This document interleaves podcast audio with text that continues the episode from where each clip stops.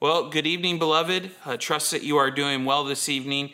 Uh, if you have your copy of God's Word, uh, hopefully you already know, but we're in Romans chapter four, and we'll be looking at verses nine through twelve. And before you text Elena or message me, yes, the screen is correct. No, we didn't uh, misspell the word right. Um, there is an intention behind what we're doing this evening with using this uh, spelling and this intention uh, behind the word. So uh, stick with us and it'll become more apparent as we go. So Romans chapter four, hopefully you've had enough time to get there. Romans chapter four, beginning in verse nine, and we'll read to verse twelve. This is God's word to his people. Does this blessedness then come upon the circumcised only, or upon the uncircumcised also? For we say that faith was accounted to Abraham for righteousness. How then was it accounted? While he was circumcised or uncircumcised? Not while circumcised, but while uncircumcised. And he received the sign of the circumcision, a seal of the righteousness of faith, which he had while still uncircumcised, that he might be the father of all those who believe, though they are uncircumcised, that righteousness might be imputed to them also, and the father of circumcision to those who are not only are of the circumcision, but who also walk in the steps of the faith, while our father Abraham had while still uncircumcised. And that's God's word, and we're thankful that he's preserved it for us. Let's go ahead and open this evening with a word of prayer. Father, we come to you tonight mindful and aware of the fact that we are undeserving of your grace, mercy, and love to us. And as we consider tonight understanding rightly where faith and religious orders or rites take place, we pray that you would help us to understand once again, and maybe even for some, for the first time, the importance of making sure that we understand the faith component of our salvation. So be with us now as we journey in your word. Uh, may it correct us and inform us and make us more like you. It's in your son's name we pray. Amen. You know, everyone wants to feel or to know the feeling of acceptance and entrance into a group. Um, as much as people, even in the midst of a pandemic where they're kind of locked away and, and they're kind of by themselves, like to brag about or maybe just embrace the idea of a social lone, loner or someone who kind of doesn't enjoy groups. Everyone still desires to be accepted. Everybody wants to know that they are in, whatever the in is. And today, it is popular to suggest that in religious circles, one merely kind of express their own religious identity through different rites, rituals, and practices. And kind of the way that we have gone from exclusive in the sense of practicing religion is to, to one that's more open and broad in, in order that everyone kind of feels included and accepted and, and welcomed. And while this probably has the best intentions behind it, what it ultimately does is it dilutes the truth of really a lot of different Uh, religious understandings. We live in a culture and society that says, do you want a little bit of New Age? You can have a little bit of New Age along with a little bit of Taoism, maybe a little bit of Buddhism, maybe a little bit of Christianity, where you like what Jesus has to say, and you kind of mix it all together, and that's the way that you understand religious activity. And for others, it's not necessarily getting the right religious activity, it's just letting people express themselves religiously how they want to. The danger in all of this is that religious activities, religious expressions begin to overshadow what it actually means to follow Jesus. And so what ends up happening in Christian circles a lot of times is we begin to emphasize practices and strategies and service habits over what it means to genuinely follow Jesus Christ. So people start to delight in or express their Christianity, what it means to follow Christ uh, through the areas in which they serve, through uh, the, the religious uh, rites that they observe, whether that be baptism, the Lord's Supper. And I know that many might be confused in our terminology of rights, uh, R I T E S, rights. What we're saying here is it becomes possible, and not even necessarily possible, it becomes probable, left to the human heart, to exalt things above Christ as being the way that we express ourselves religiously. And the Apostle Paul, in this particular text, wants to make sure that the Jewish listener is understanding of the implications of what it means for Abraham to believe in God by faith and righteousness accounted to him. Paul is slowing down here in chapter four to make sure that the reader, the listener to his letter, understands unequivocally what it means to follow Christ rightly. And so tonight, in order to kind of put all of these things in perspective, we're going to look at religious rights, R I T E S, and, and make sure that we understand them in their proper order, in their proper purpose, and their proper scope. And that's kind of kind of be the, the chart, if you will, for how we walk through this uh, particular passage. And so tonight we're going to start first with making sure we understand the right order. So look again at verses nine and ten. Does this blessedness, referring to Abraham's salvation, does this blessedness then come upon the circumcised only, or upon the un- uncircumcised also? For we say that faith was accounted to Abraham for righteousness. How then was it accounted? While he was circumcised or uncircumcised? Not while circumcised, but while uncircumcised. Notice how the Apostle Paul continues his argument. Paul wonders aloud for his readers and listeners. Remember, first century letters arrive on the scene. They wouldn't be available in mass copy. You didn't go into the, the church um, office and Xerox off Paul's letter to the Romans. This letter would have been read aloud to, to the congregation gathered there. And so Paul wants his listeners, and now by extension readers, to, to uh, see the purpose of circumcision as a religious rite Uh, versus Abraham's justification. It, it's here that Paul emphasizes that Abraham's justification precedes the religious ceremony. Look at verse ten. How then was it accounted? How was Abraham's righteousness accounted? While he was circumcised or while he was uncircumcised? And Paul answers this hypothetical question, not while circumcised, but while uncircumcised.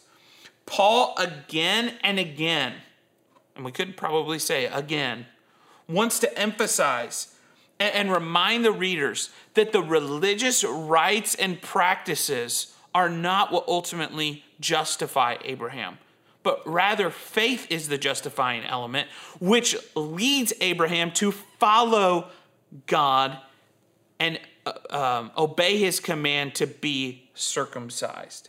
That's what is happening here. And, and Paul it, it understands there's going to be questions.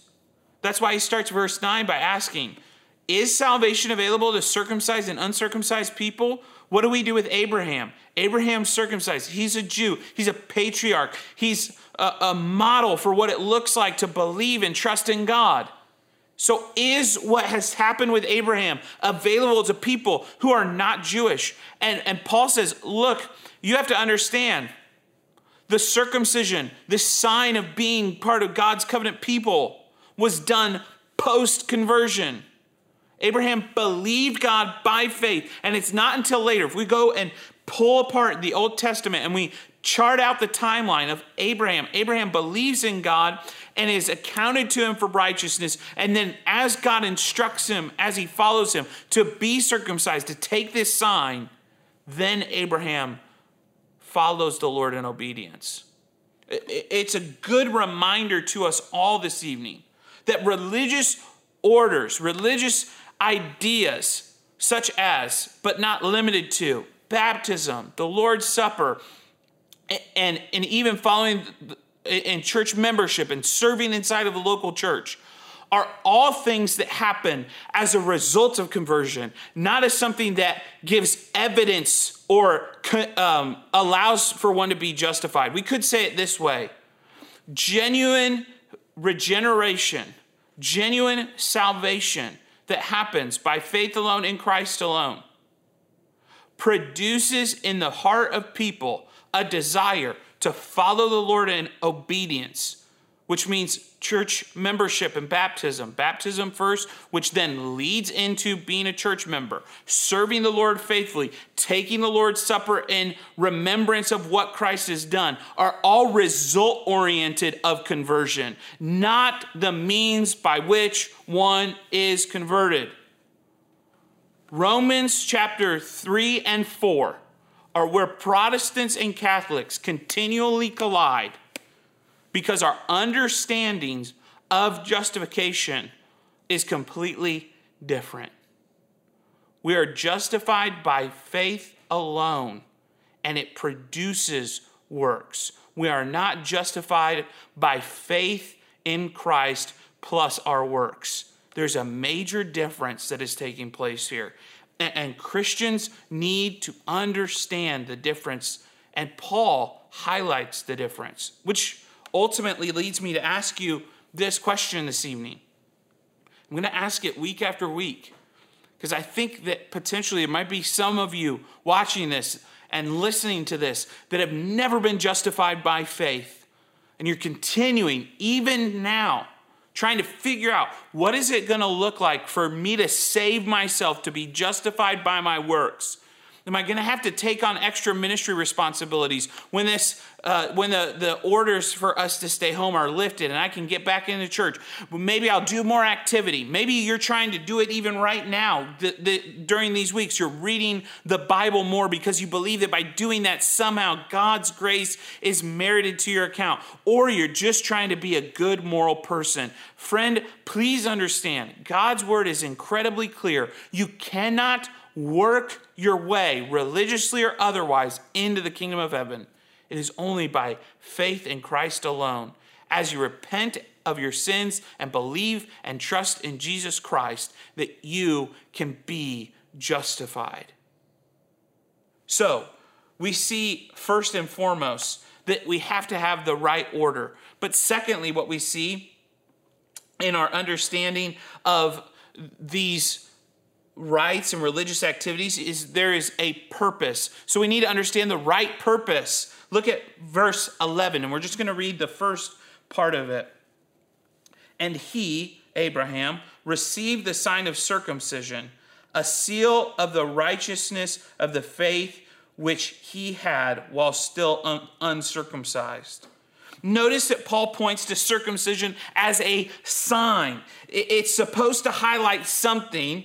When Abraham was circumcised, it, it highlights Abraham's obedience and identifying himself as a part of the people of God.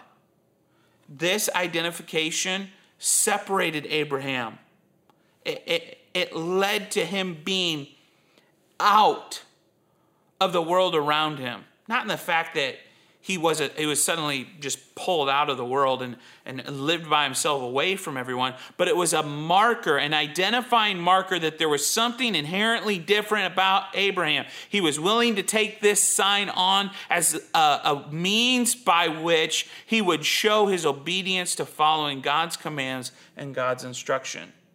Circumcision was never intended to be a way of being saved. It was never intended as a means by which someone would come to, to saving faith. Merely being circumcised was never enough in the Old Testament to be saved. Th- this is s- why there's so much confusion today. You'll, you'll hear people say, well, o- Old Testament saints were saved differently than New Testament saints were. And look at the, the religious practices. They're, they're different in the Old Testament than they are in the New Testament. Yes, but in the Old Testament, never once did God say, by being circumcised, you're giving evidence of your conversion. Rather, faith was what was necessary. Faith in God was necessary. Faith in Christ, the promised Messiah, was necessary in the Old Testament. And circumcision never served to save anyone, but rather was an identifying marker. We can make a modern parallel at this point and say baptism functionally points to the same thing. It's an identifying marker. When one is baptized. They are identifying with uh, and after following Jesus Christ. No one is saved through the means and mode of baptism. Uh, we were talking uh, the other night, I think it was Monday night, on our Zoom call about baptism, and I, I referenced this idea. There is so much wrong thinking in regards to baptism, and it happens all the time. We were playing uh, this past weekend, uh, my brother-in-law, my sister, and Jess and I were playing uh, Knowledge is Power together. And, and a question came up, because obviously I'm going to take us down uh, the religion pathway in that game to try and be uh, more successful than everyone else. And the question was posed this way: what is the Christian, or what is the, the rite that Christians observe that cleanses from sin and enters one into church membership? And the answer was baptism. And I remember th- sitting there thinking, as we all in the room got it right, that the question posed is ultimately wrong. Because Christians, Orthodox Christians, do not believe that baptism cleanses one from sin, but rather is an identifying marker. Specifically, Baptists believe this the, the strongest, that baptism is an outward sign of an inward change, and in it symbolizes the death, burial, and resurrection of Jesus Christ, and the person who is being baptized is identifying with Jesus Christ. Friends, if you're relying on your baptism to save you, it cannot save you. It is not sufficient to save you. Just like circumcision was never sufficient in the Old Testament to save someone, baptism as a New Testament uh, ordinance is, is never viewed as being salvific. And those who view salvation as being, baptism as part of your salvation, are in grave theological error.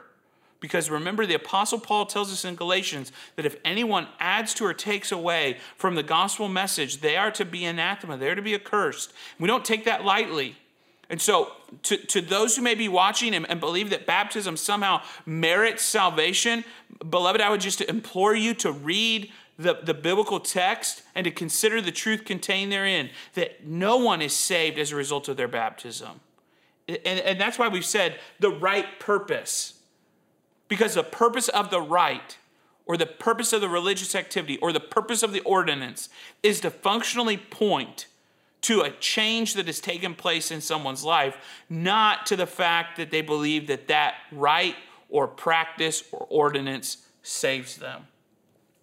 Too many Christians also view their activities as salvific.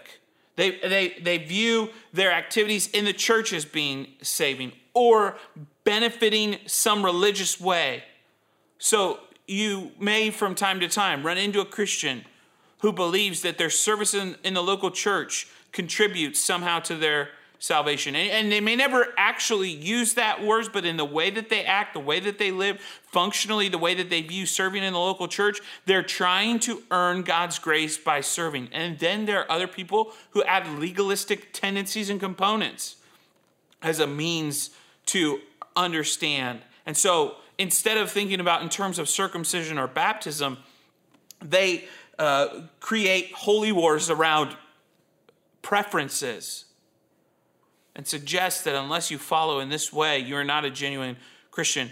The Apostle Paul points in this particular text to the idea that circumcision is a sign merely and sufficiently to encourage the Jewish listener, and all other listeners included, to recognize the right purpose and the proper purpose that circumcision places plays in the life of a believer.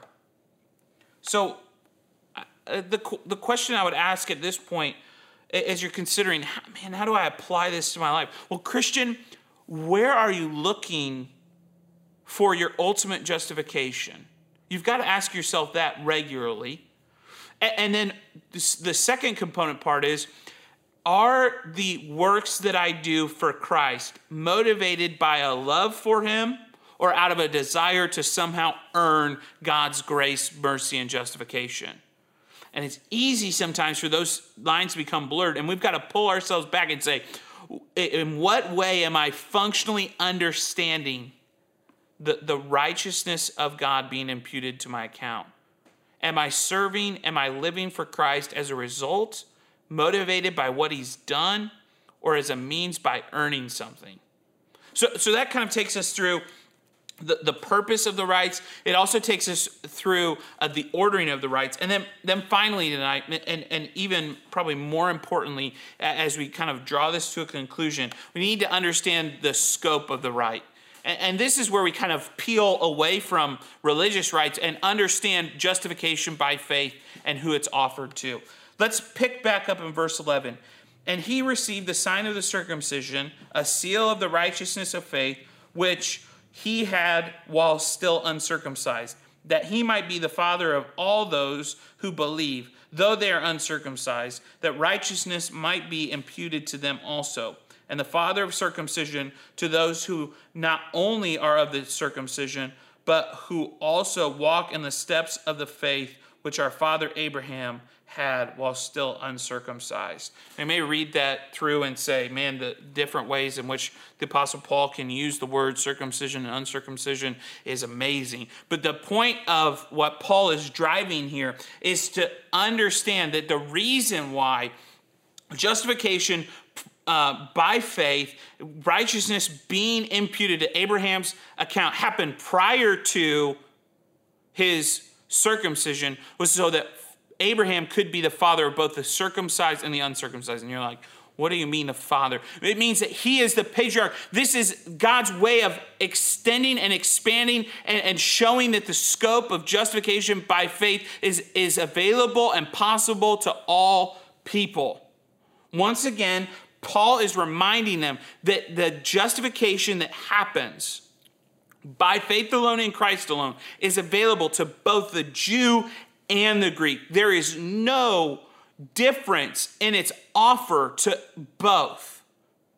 It extends freely to all people. And this is the genesis of Abraham's great claim to fame. And, and, and why he can be the father, both of the circumcised and uncircumcised, because his justification preceded any religious orders and, and rites. So the scope is not, and, and remember, this is going to be a big argument in the, in the book of Acts. We're reminded that this happens in Galatians. Paul reminds us uh, again of the, the great debate over whether or not new believers must be circumcised post-conversion. And Paul argues ardently and forcefully that no, this is not a requirement, which is a good reminder to us that we, we obey and we follow God's word, but the requirement for people to look like us, sound like us, talk like us, be like us culturally and our preferences is not a requirement of gospel practice. The scope of the gospel allows for people of all shapes and sizes and backgrounds and ethnicities and racial makeup and uh, socioeconomic following can all worship and celebrate the same God because the gospel offer goes to all of them. It goes to all of you tonight as well. If you've never placed your faith and trust in Jesus Christ, you don't have to become someone in order to be a Christ follower. And even furthermore, it's not like, well, once you've been justified by faith in Christ alone, then you've got to start looking like us. That's the beauty of Christianity, is that it's not restricted to one creed or following or people group, but to all people. This is the beauty of the gospel, is that it breaks down those barriers. It goes into places and tears them down. If you were to come to our church on a normal gathering, you would see people of all different stripes worshiping the Lord together, because the gospel breaks down those barriers. The C E O can sit next to the ex-con, the, the poor with the rich, the, the, the socioeconomic status holder, the one who has much influence in the city worships along the one who has no influence in the city, because the gospel tears down those barriers. And Christians need to be people who are tearing those barriers down all the time, saying, you are welcome here to worship with us. You don't have to look like us. You don't have to dress like us. You don't have to do anything like us other than what the Bible prescribes. Now, we do gather around what God's word says because it is the rule of faith and practice for us. So we're justified by faith alone in Christ alone. We're never going to waver on that. We believe that the Bible says that the, the next right step in following the Lord after you've trusted in him, you've repented of your sins, you've believed in Christ, is to, to follow the Lord in believers' baptism. We believe that following that Uh, conversion and, and baptism, you become a member and you, you serve faithfully and you give to the Lord's work. All of those things are inscri- uh, um, inscribed in God's word to us. And then you're progressively sanctified. That means we, we got to be changed in his image. And everybody's on a, a different pathway of that sanctification. We're, we're going through the book of First John on Monday, Wednesdays, and Fridays. And it is a good reminder that John writes to, to those believers there, and he addresses them in three groups: the mature, the newly converted, and then the people who are somewhere in between. And, and every church has people like that, and they should embrace the fact that we're all growing together, and no one is perfect, but by God's grace, we are being molded and shaped into his image.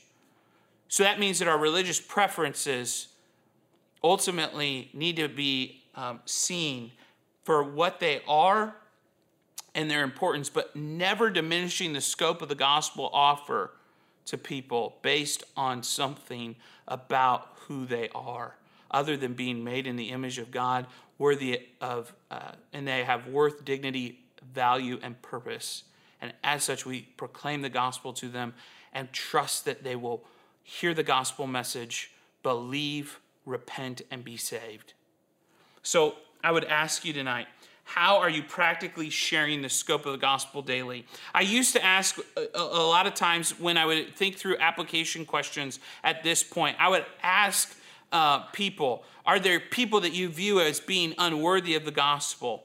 And the, the answer, I think, oftentimes comes back, no, there's no one that I view as being unworthy of the gospel message. But I think when you get to the practical reality of who you share the gospel with, that question is answered more fully. If there are people who you will not share the gospel with, those are the people who you feel and believe are not worthy of the gospel, or not worthy of God's saving grace. And that is the opposite of what God's word has to say to us. So as we understand and we look to, to, to Romans, we, we need to understand how these rites fit into our religious practice. But ultimately, resting in the fact, and this is Paul's ultimate point through the whole book of Romans, and ultimately his great point in Romans chapter four, the only way that anyone can be made right with God is that they are justified by faith alone in Christ alone. That is the only way that you can be made right. And if you have not done that, you can do that right now. You can trust in Christ. You can repent of your sins. It's to express sorrow and to turn from them. Believe in Jesus Christ and confess or call out to him as being Lord and committing to follow him. You can do that right now. So as we wrap up our time together, I would just implore you to make sure that you are right with God.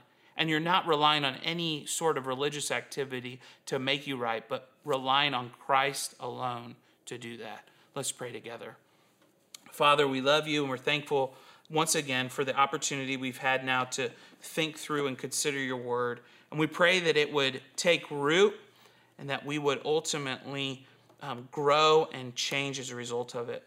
Be with those that maybe have heard this message for the first time, or who do not genuinely know you yet, that they would place their faith and trust in you and in you alone. It's in your Son's name we pray. Amen.